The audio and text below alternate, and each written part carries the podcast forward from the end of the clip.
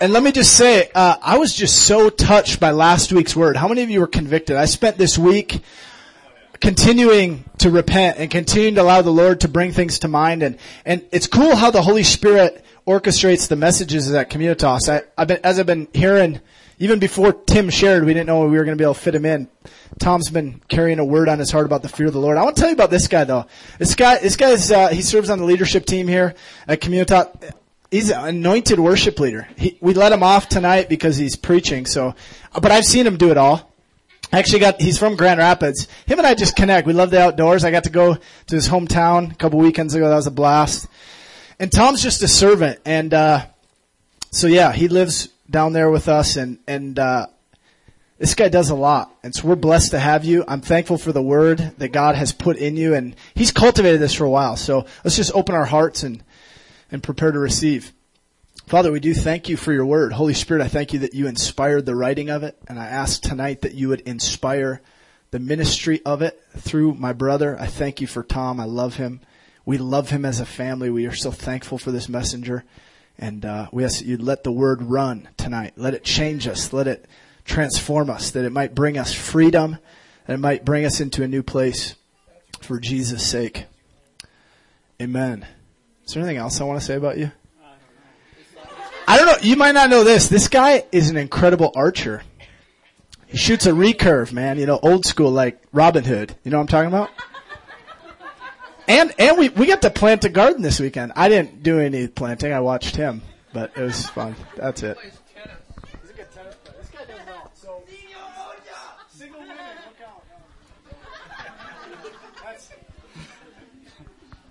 Well, thanks, thanks for welcoming, welcoming me. Um,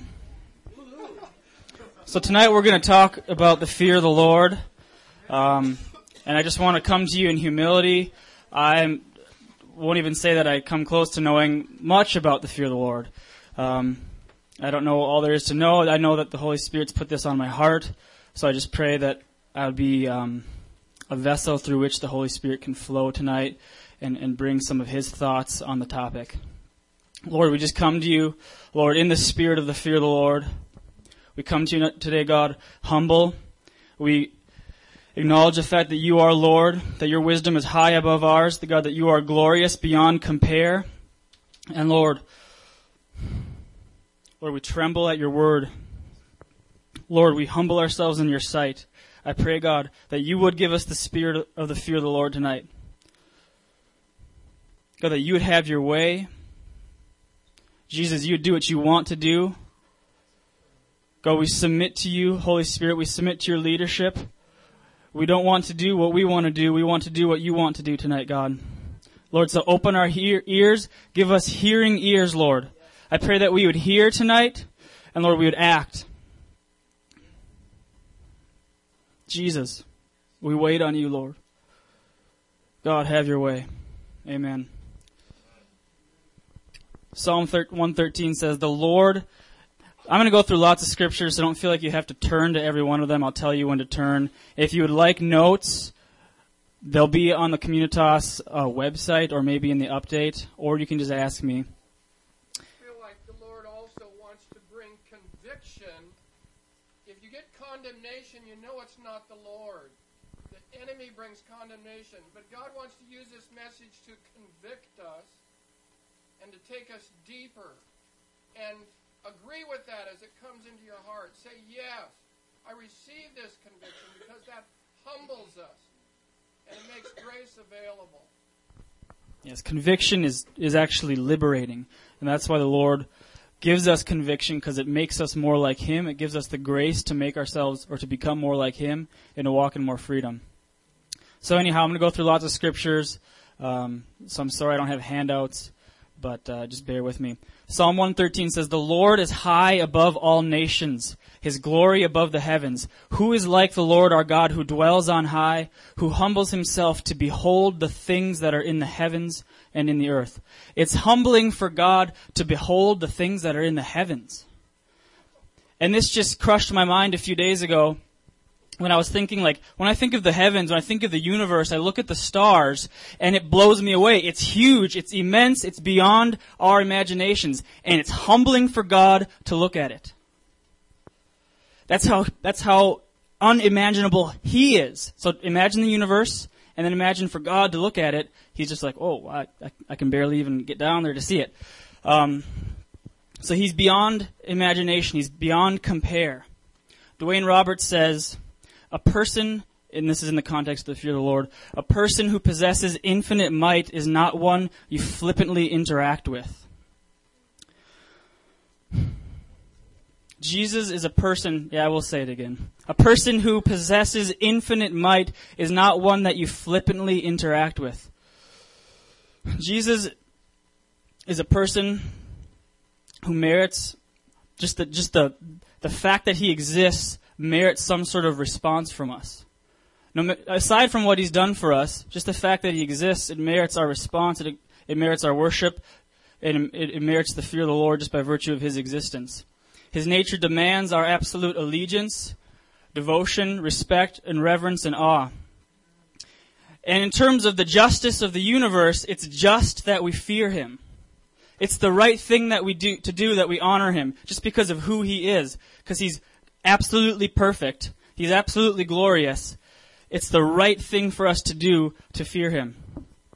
Um, and these are just some of my thoughts before I get into the introduction. Jesus isn't isn't our uh, this is kind of weird word. He isn't our genie. He isn't someone that we can control and just wish for things from. We can't control the anointing of the Holy Spirit, and Jesus isn't our plaything. And these are all just things the Lord's convicted me of, where I've thought of Jesus as some means to an end other than, than His glorification. We can't manipulate Jesus. Um, what He thinks and His opinion is going to be the same now and forever and for all eternity. Um, kind of on the other side of things, like Paul mentioned, the fear of the Lord isn't torment. I don't want that to come across today. If you're in torment because you're afraid of God and af- afraid that He's going to punish you and uh, damn you uh, into eternal damnation, that's not the fear of the Lord. That's torment, and that's not where we want to go. So, uh, just as a bit of a background, the fear of the Lord is an important concept found throughout the Bible. The scriptural precedence for the importance of the fear of the Lord as something that we're supposed to possess, choose, and walk in uh, is everywhere. It's all over in the Bible. And we're commended over and over again to walk in the fear of the Lord. And the scriptural benefits of walking in the fear of the Lord are manifold. It's just very evident, and we're going to go through lots of these, how important and how great walking in the fear of the Lord is, and how, how necessary it is to, in, in a Christian walk. However, I found that in my own life, uh, the fear of the Lord has been somewhat of a nebulous concept. It's been cr- kind of cloudy. It's like, well, all right, I see that I'm supposed to fear you, uh, but what does that really mean? How do I walk in the fear of the Lord on a daily basis? So hopefully, uh, what I'm going to say now will bring some clarity to the topic in terms of what the fear of the Lord is, why it's important, um, and then how just some some practicals how to walk more strongly in the fear of the Lord day by day, year by year, decade by decade. So one of the most common perceptions of the fear of the Lord, and I, I say common, I, this is a, this is a correct perception of the fear of the Lord, but usually when I just think of it and the way I've heard it described, um, is like a holy reverence and awe for the Lord, and that's true. That's something we want. That is what the fear of the Lord is: reverencing Him, ultimately respecting Him. And a good example of this comes in Isaiah six, when the prophet is taken to the throne room of God. Uh, of God. He exclaimed, Woe is me, for I am, am, undone, because I am a man of unclean lips, and I dwell in the midst of a people of unclean lips. For my eyes have seen the King, the Lord of hosts. So this is an appropriate resp- response. If we were taken up into the throne room now, uh, we'd do the same thing. And it's an appropriate response even if we're not taken up to the throne room. Um, but usually, in my kind of view or framework for the fear of the Lord, I've kind of been like, well, all right, uh, if I have an experience like that, I'll walk in the fear of the Lord. Even in prayer, like sometimes just what I describe the spirit of the fear of the Lord, just when you can kind of feel the tangible awe and respect for Jesus, and it's like I don't want to move because you know He's so holy. Um, like we experienced that, I feel like a little bit in the prayer time to, or earlier today, and that's true. That is the fear of the Lord. But I've kind of always had the context like, well, how am I going you know, I'm not going to really walk in the fear of the Lord unless I'm in some situation like that because I don't really know what the fear of the Lord is outside of that context.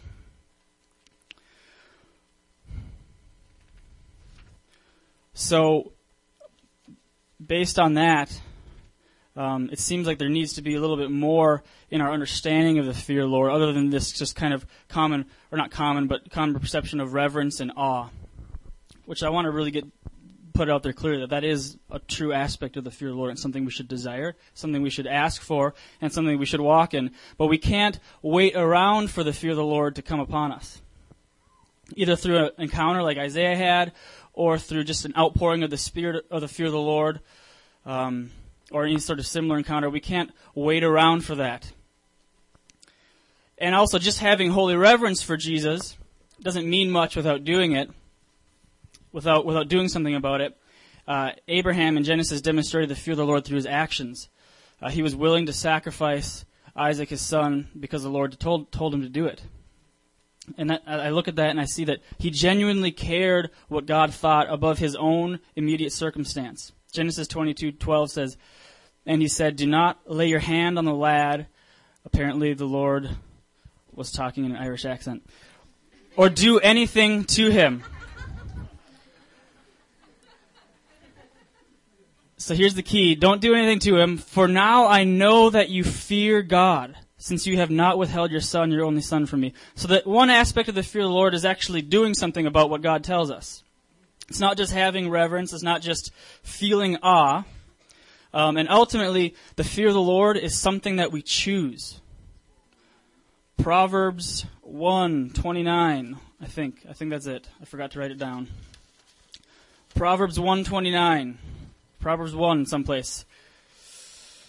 It says that we choose the fear of the Lord. Or in the context, it, it, it, tells us that we can choose the fear of the Lord.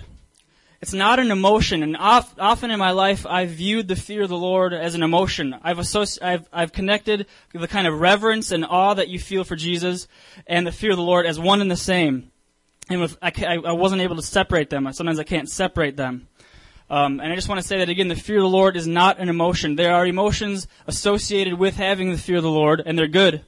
Um, we want those emotions. But I can't sit around, like I said, and wait for the fear of the Lord to happen to me. And I can't even just say, Lord, send me the fear of the Lord. Um, but until then, I'm just going to chill out and do what I want to do. It's not an emotion.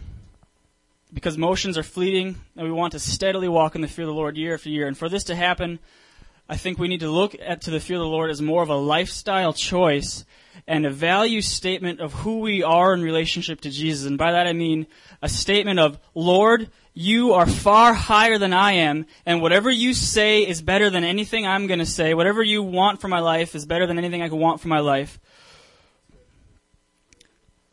The fear of the Lord is a lifestyle choice based on our relationship to Jesus, which we find in the Word.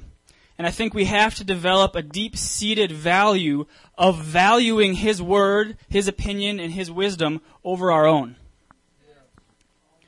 So if the fear of the Lord is something we choose to walk in, I want to know what it looks like practically then. So you can turn to this one with me, Malachi 3, start at verse 13.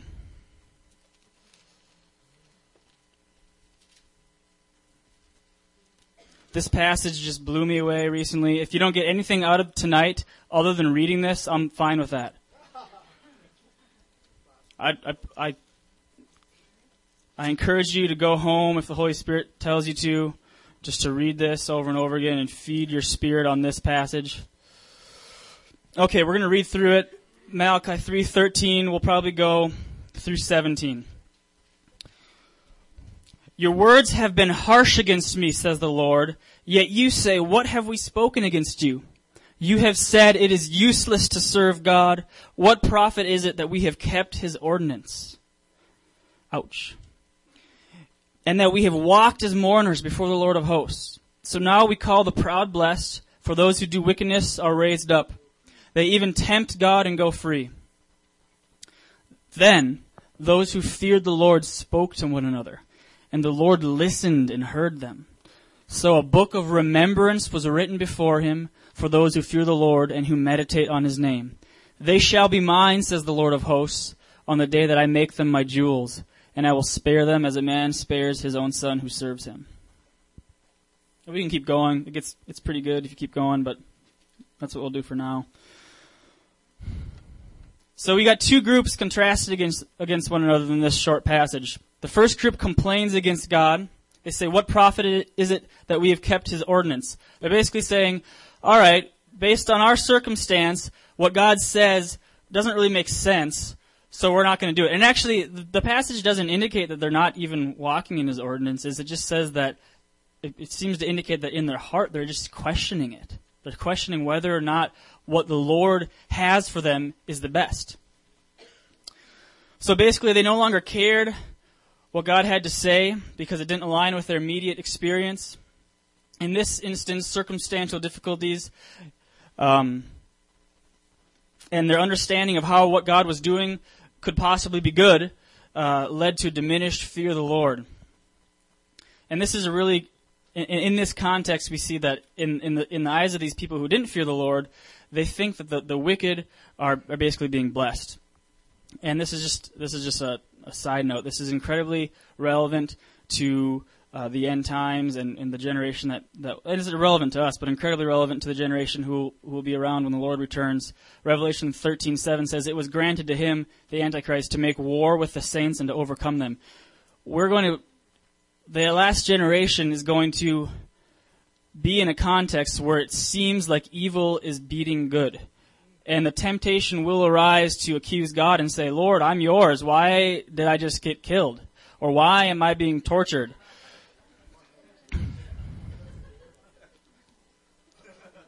So that's what was happening here. They didn't fear the Lord because their circumstances didn't, didn't line up with what God was saying. And I want to say this, that our circumstances don't have to line up in our mind with the Word of God.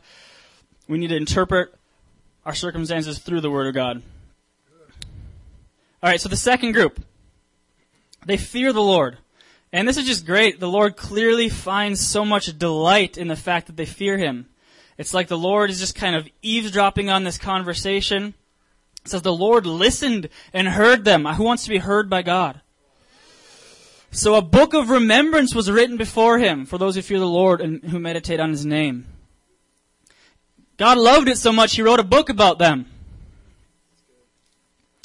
Um, so that's just great. But anyhow, they feared the Lord, and what this, and it's important to note, they meditated on His name, and His name represents His nature and His character. They understood who God was, and they could therefore interpret this kind of this seemingly confusing context and understand His goodness, uh, regardless of what their five or six five senses were telling them. We have five senses plus the Holy Spirit.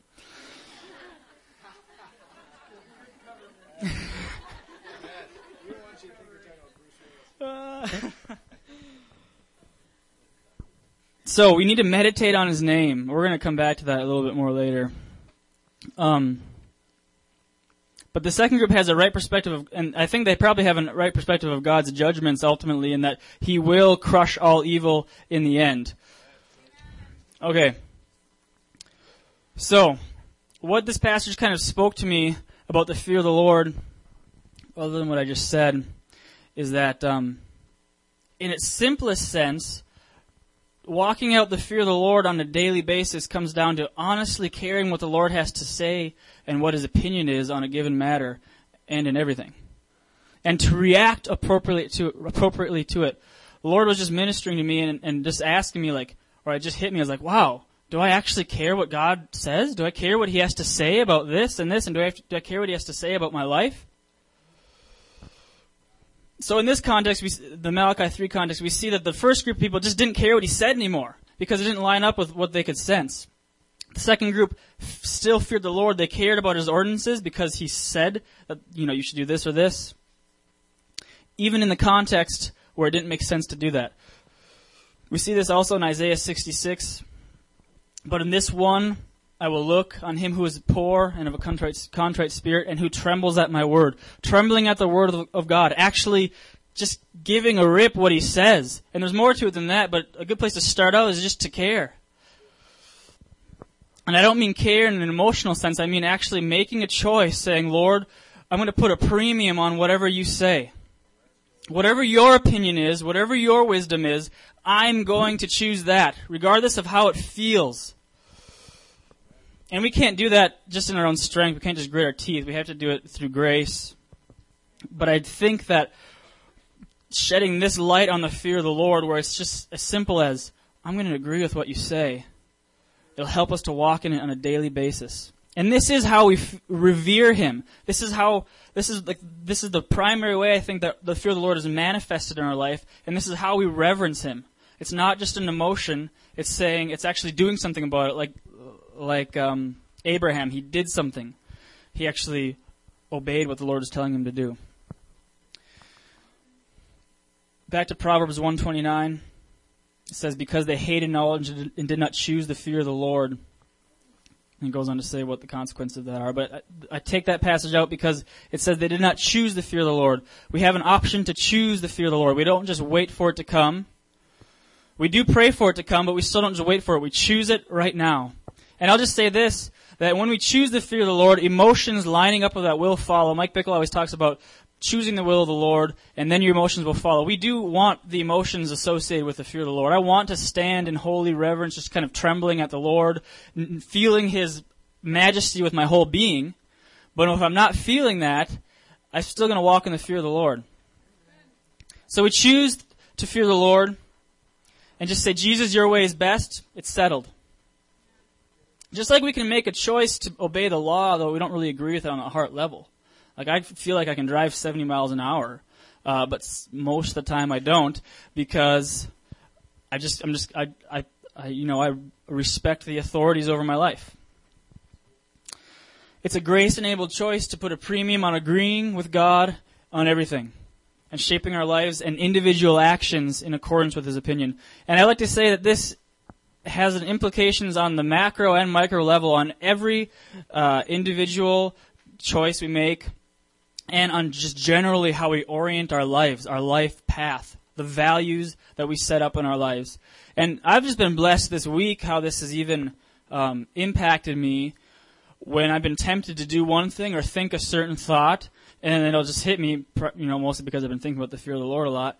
Like, hey, the Lord doesn't agree with this. And in the past, like I would, I would know that, but I'd just be like, ah, but I feel this way. And, and it just brought so much clarity to be like, all right, the Lord doesn't believe, or the Lord doesn't feel this way about this, this situation. I'm tempted to feel this way. I'm going to choose to agree with him because I fear him. Um, so we have to ask ourselves if the opinion of Jesus really takes precedence in our lives.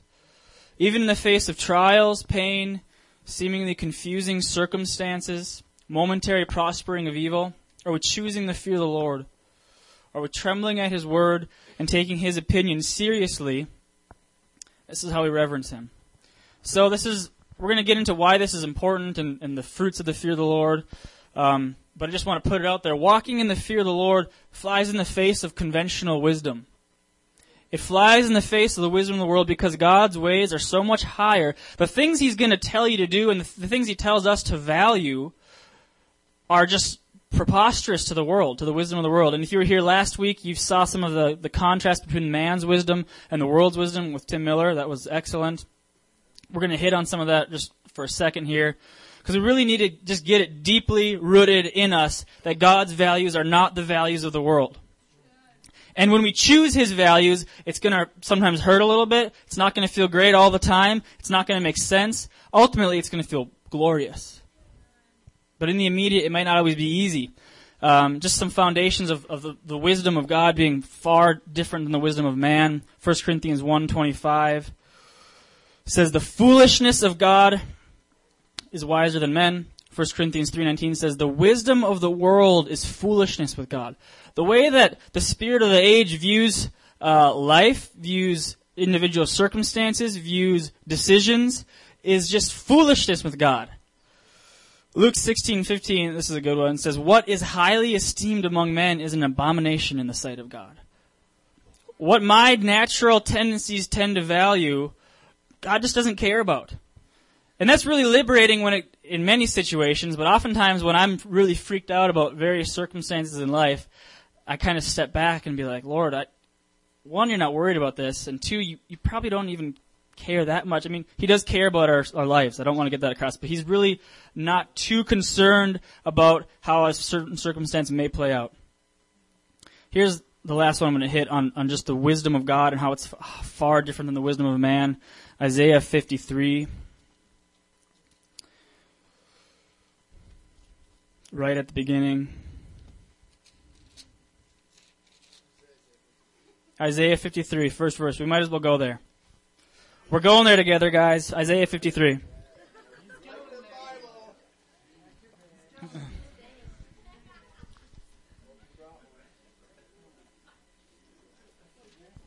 So Isaiah 53 talks about the arm of the Lord. And the arm of the Lord in scripture is typically, or it just means God's strength, His power, His salvation, how He's going to crush His enemies. So Isaiah 53 starts out with a rhetorical question. Who has believed our report? And to whom has the arm of the Lord been revealed? And, and it, the implied answer is no one. And we'll find out because it's so crazy according to man's wisdom. So who has believed the report? Who has the arm of the Lord, or, and to whom has the arm of the Lord been revealed? So it's saying, who has God's plan for salvation? Who has God's might and power been revealed?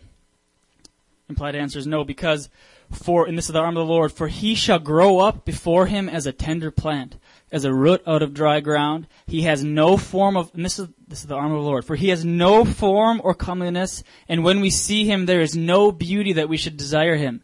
He is despised and rejected by men, a man of sorrows and acquainted with grief. And we hid, as it were, our faces from him. He was despised, and we did not esteem him. This is God's plan for salvation. A man who has no form of comeliness, and when we see him, there's no beauty that we should desire him. According to man's wisdom, at least in my mind, God's, the arm of the Lord revealed to me would be him coming and just annihilating his enemies. We know he's going to do that at his second coming. Amen. But the primary way he defeated Satan was coming as a lowly man, born in a barn, as a human, and you know, you all know the story and the general concept, but this is a wonderful contrast between God's wisdom and man's wisdom. People don't understand it. It doesn't make sense to us why God would do it that way. So we want to get this, uh, just, we, I just pray that the Lord would, Lord, I pray that you'd put an understanding in us, God, that your values are not the values of our flesh, that your values aren't the values of fleshly comfort, God, that your ways are far higher and more incomprehensible than we can imagine, God, than ours. Jesus, today we choose to value your opinion. God, we choose to value your ways. Lord, we open up our ears. We want to hear what you're saying, regardless of what it is. Lord, we do pray for your judgments in our life, God. We want to know your opinion. God, give us grace to orient our lives in accordance with your opinion. Amen. So most of the things God says are, con- are, are important are contrary to the values of the world or the spirit of the age and our flesh. Thus, the fear of the Lord is needed to keep us safe, to keep us on the straight and narrow.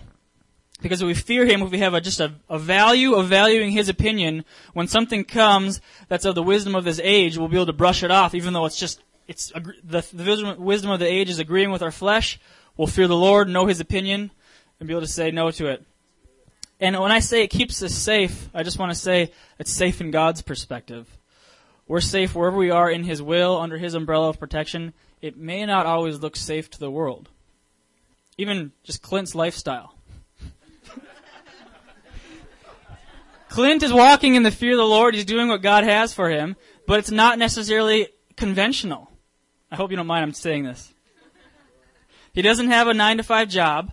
He's not, you know, it's not safe. He doesn't have like a, a you know, a, a nest egg, but it's according to the wisdom of God. We love nine. I have a nine to five job.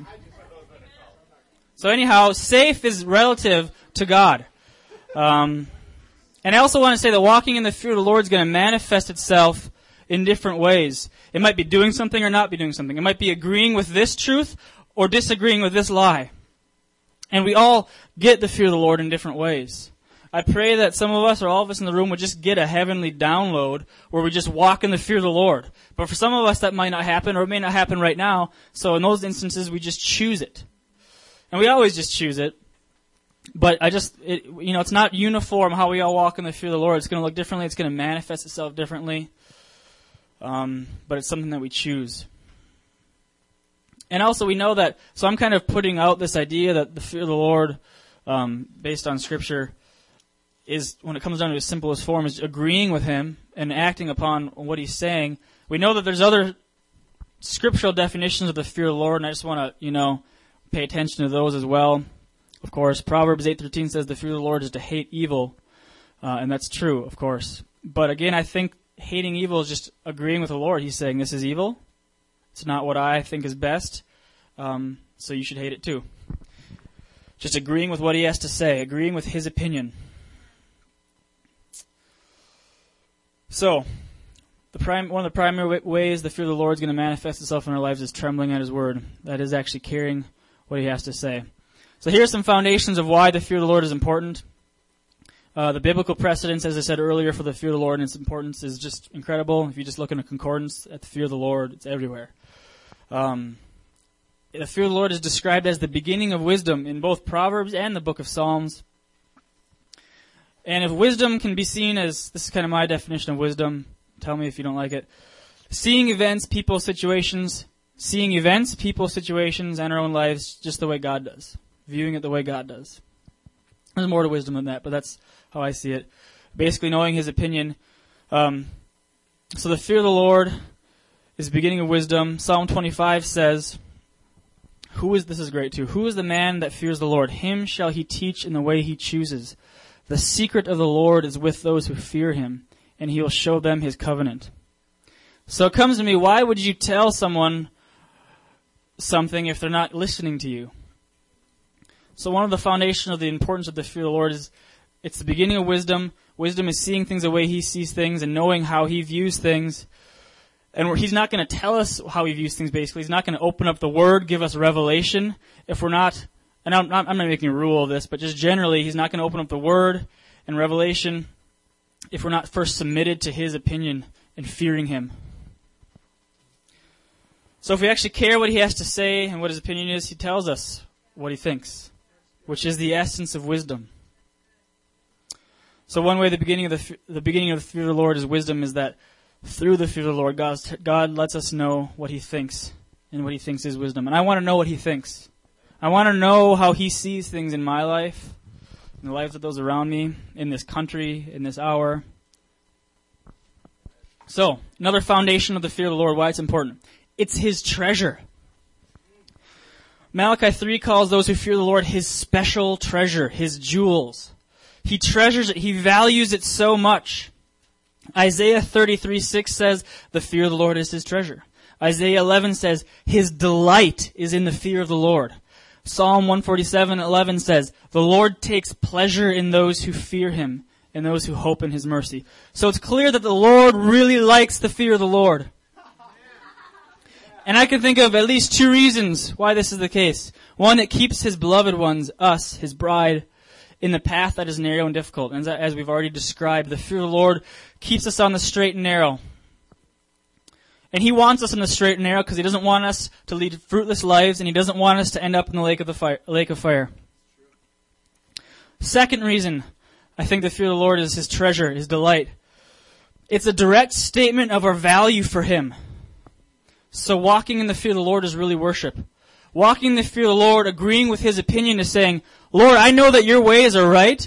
I value you. I worship you even when it doesn't align with who or what I'm experiencing right now. And I think there's an important nexus between the fear of the Lord and His Word. Jesus, or in, in John it tells us that Jesus is the Word.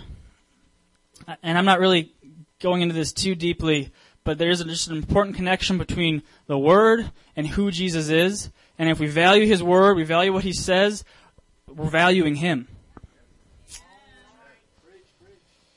Okay, so it's his treasure. He loves it. He loves the fear of the Lord and we love him. We want whatever will bring him the most joy and pleasure. Because we love him. The fear of the Lord can't really take place out of the context of relationship with Jesus. And I think there's often an incorrect divorce between the fear of the Lord and the Lord's love. One of the most effective ways, I think, to walk in the fear of the Lord is to walk in love for the Lord and for others. And just because, and this is for many reasons, but one of them is because experiencing the love of God in a real way and knowing His goodness makes it easier to say yes to whatever He's telling us. Because we have a, just a developed relationship of trust when I know that whatever He wants for me is great. It's the best thing I can imagine. So, learning to walk in love and just pursuing a relationship with Jesus is probably the most effective way to walk in the fear of the Lord. And also, He tells us to love Him, and if we care what He says, we're just going to do it. Um, okay. We already hit this. Another foundation of why the fear of the Lord is important. He looks upon and listens to those who fear Him. Malachi 3 talks about that. Psalm 25 talks about that. That He just listens to, He listens to them. We want God to listen to us. We want the Lord to look upon us. Another reason for the another foundational reason why the fear of the Lord is important. Uh, whatever, and we already hit this too. Whatever He wants for us far exceeds whatever we could want for us or for ourselves. So if we view the, if we view the fear of the Lord as simply doing what He tells us to do and agreeing with His opinion, we're going to walk in much more fruit, fruitfulness. Here's a big one: why the fear of the Lord is important. Uh, the day of the Lord this came up in the prayer time. 2 Corinthians 9 through 11 says, Therefore we make it our aim, whether present or absent, to be well pleasing to Him.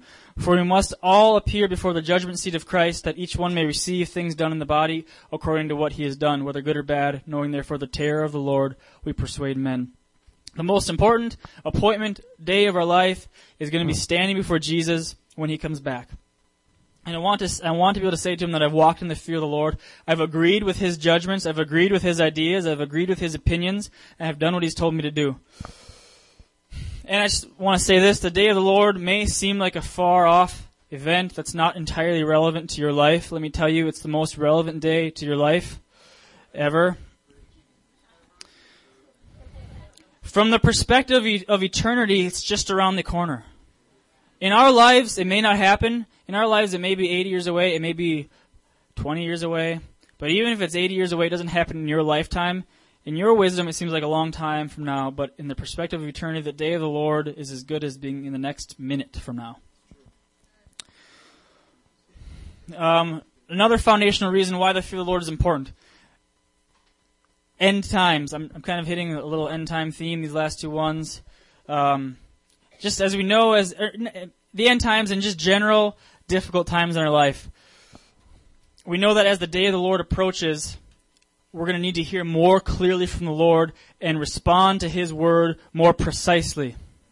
There's probably going to be moments in your lives where you just really need to hear God. He's going to tell you to do something. It's not going to make sense. You just got to do it because you fear Him and it's going to save your life. So if we don't walk in the fear of the Lord, I mean, seriously, we might, you might die. Um, just putting it out there. Um, so we want to, by the time that the Lord returns, I want to have, or, or the couple years before He returns, I want to have an established history of walking in the fear of the Lord and lovingly and easily saying yes to whatever He tells me to do or think. I want a history of it so it's, so like I've practiced. So when it comes to, when game time comes, I'm ready to go. Alright, I think this is the sixth reason why the fear of the Lord is important foundational reason. Jesus walked in the fear of the Lord. And we want to be like him. If Jesus needed to walk in the fear of the Lord, surely we do. And the fear of the Lord will be part of eternity. Psalm 19 says the fear of the Lord is clean and it endures forever. I think this means many things. I know that our actions now, when we're acting in the fear of the Lord, will have eternal implications, but also if the fear of the Lord is really just caring what he thinks, we're going to be fearing the Lord for all eternity. So if I'm fearing the Lord for all eternity, I want to espouse those values now and care what he thinks now. It's all that's going to matter. In eternity, what he thinks, it's all that matters now, but in a very tangible and more, more real way through all the ages of eternity, what he thinks is all that's going to matter. Jesus walked in the fear of the Lord. Isaiah 11 says, this is talking about the Messiah, the spirit of knowledge and of the, it says the Messiah will have the spirit of knowledge and of the fear of the Lord. And I just want to say that, if we have time, we'll get to this later too, but as co-heirs with Jesus, we have whatever he has. We have a claim to it. He had the fear of the Lord. It's mine. Just gotta, gotta ask for it. Just a quick story here. How much, how much time do I got, Paul? I'm good? Quick story from Mark 2. I love this. Tim Miller opened my eyes to this a while back, or I should say the Holy Spirit through Tim Miller. Wow, I hope I can I hope I can find it in here. All right. I found it. Mark 1 verse 35. This is just an example of Jesus walking in the fear of the Lord. And he he tells us throughout the the gospels uh, about the fear of the Lord, just how his wisdom is far higher than ours and you know, love your enemy, that kind of stuff. Here's this real tangible way that he walked in the fear of the Lord. Verse 35. Now in the morning, having risen a long while before daylight, he went out and departed to a solitary place, and there he prayed. And Simon and those who were with him searched for him. When they found him, they said to him, Everyone's looking for you. And that makes sense. Jesus is healing multitudes of people. Everyone wants to look for him. Here's Jesus' response. Let us go into the next towns that I may preach there also, because for this purpose I have come forth. So in man's wisdom, I know if I woke up and I'm praying and my friends come to me, Clint comes up to me and says, hey, there's a whole group of people looking for you because you did so many great things. I'd be like, great, let's go minister to them. I want to be great, you know, I like it when people like me. Jesus, walking the fear of the Lord, and keep in mind, he was just with the Father. He just got the download for the day, probably. Jesus says, let's go to the next towns. And that's just dumb. I mean, in my flesh, it's just dumbfounding. It's like, okay. But he knew what the Father, what the Father wanted. It wasn't the wisdom of man that led him into the other towns. So, I'm just going to run through those quick so you get them real quick. Foundations of why it's important. It's the beginning of wisdom. It's his treasure. He looks upon and listens to those who fear him. We know that the fear of the Lord is best for us. The day of the Lord is coming. We're all going to stand before Him. He's going to judge our actions. I just want to bring clarity to that. If you're covered in the blood of the Lamb, blood of the Lamb you'll be on the new earth with Jesus. But He's still going to judge your actions. It's true. Unto reward, yeah. The end times are coming at some point and we're going to need to walk in a heightened fear of the Lord just to stay alive and be a bold witness to the gospel. And Jesus walked in the fear of the Lord. So, just some fruits of the fear of the Lord. We've already hit on a lot of these. Jeremiah 32:40 says, this came up in the prayer time too. I will make an everlasting covenant with them that I will not turn away from the, from doing them good, but I will put my fear in their heart so that so that they will not depart from me. As noted above, the fear of the Lord keeps us from departing from Him.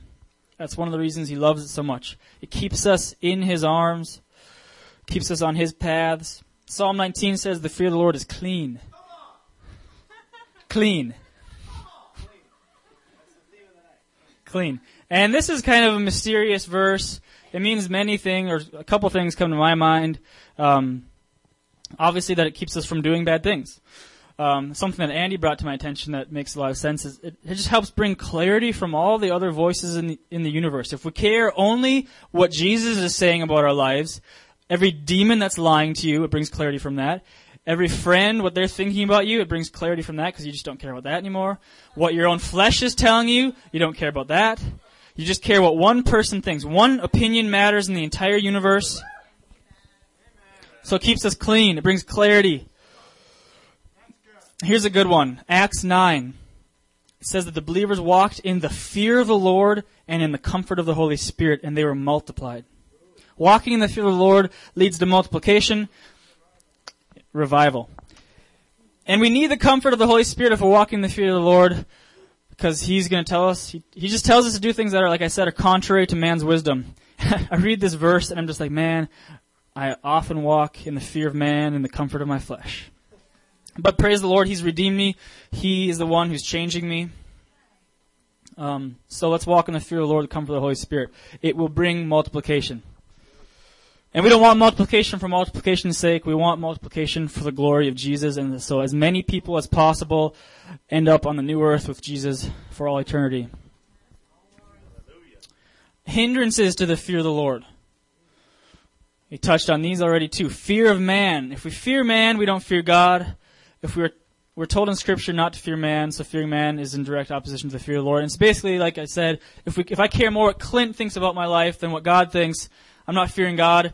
I'm trying to orient myself around Clint's values. I'm setting him up as a standard. Clint sets a pretty high standard. But I still don't want to set him up. I don't want to set Clint as my standard of righteousness or anything. I'm just walking in the fear of man. And Clint doesn't have power to transform my life. Jesus does. I want to set him as a standard of perfection, of the perfect man. Because he's the one who can transform me and he's the one who isn't per- is perfect. So, fear of the man hinders the fear of the Lord. Fear of, I call this fear of myself. Caring more what I th- about what I think and my own wisdom than what God thinks. And he's just been telling me to do things lately that don't make sense, and it's a it's a struggle sometimes. It's a real struggle. But we're going to hit on some ways to establish the fear of the Lord and how to walk in it. Um, caring more what Satan or demons think about us, that's not walking in the fear of the Lord. And the comfort of the flesh. Caring more about just our comfort than what his opinion is and his judgments in our life. Alright, so with this I'm going to close. I'm just going to hit some ways how to walk in the fear of the Lord. Like we said earlier, the fear of the Lord isn't just an emotion. It's not just having tangible reverence and awe for Jesus. That is an important aspect of the fear of the Lord, and I want to revere Him with everything I have. I don't want to, as Dwayne Roberts says, flippantly approach Him. Um, but we want to know how to walk in the fear of the Lord daily. One of the things that came to mind that, a friend of mine told me uh, or brought up is that we need to repent of our rebellion just a, just coming to the Lord humbly, saying, "Lord, I know I don't walk in the fear of you all the time.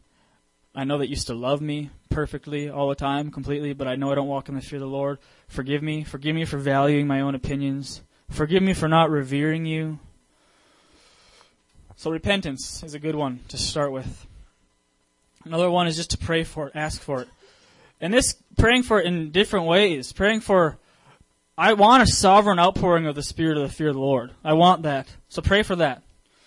But also just praying that we would simply value His opinion over our own. That we would care about what He has to say. God, I just pray that you would orient my heart with you, with your opinion. Align me with your values. Help me to fear you. Those are probably the two biggest ones pray and repent.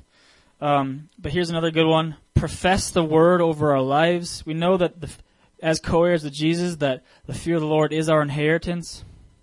So just profess that over your life. Or anytime you come across the word, something in the word, and you see that you're not aligning with that, um, just profess that over your life, the truth of the word over your life. And even like, there's lots of times when I don't feel like saying what the word says over my life because it just feels, it doesn't feel right, but I just do it in faith, and my emotions line up with it.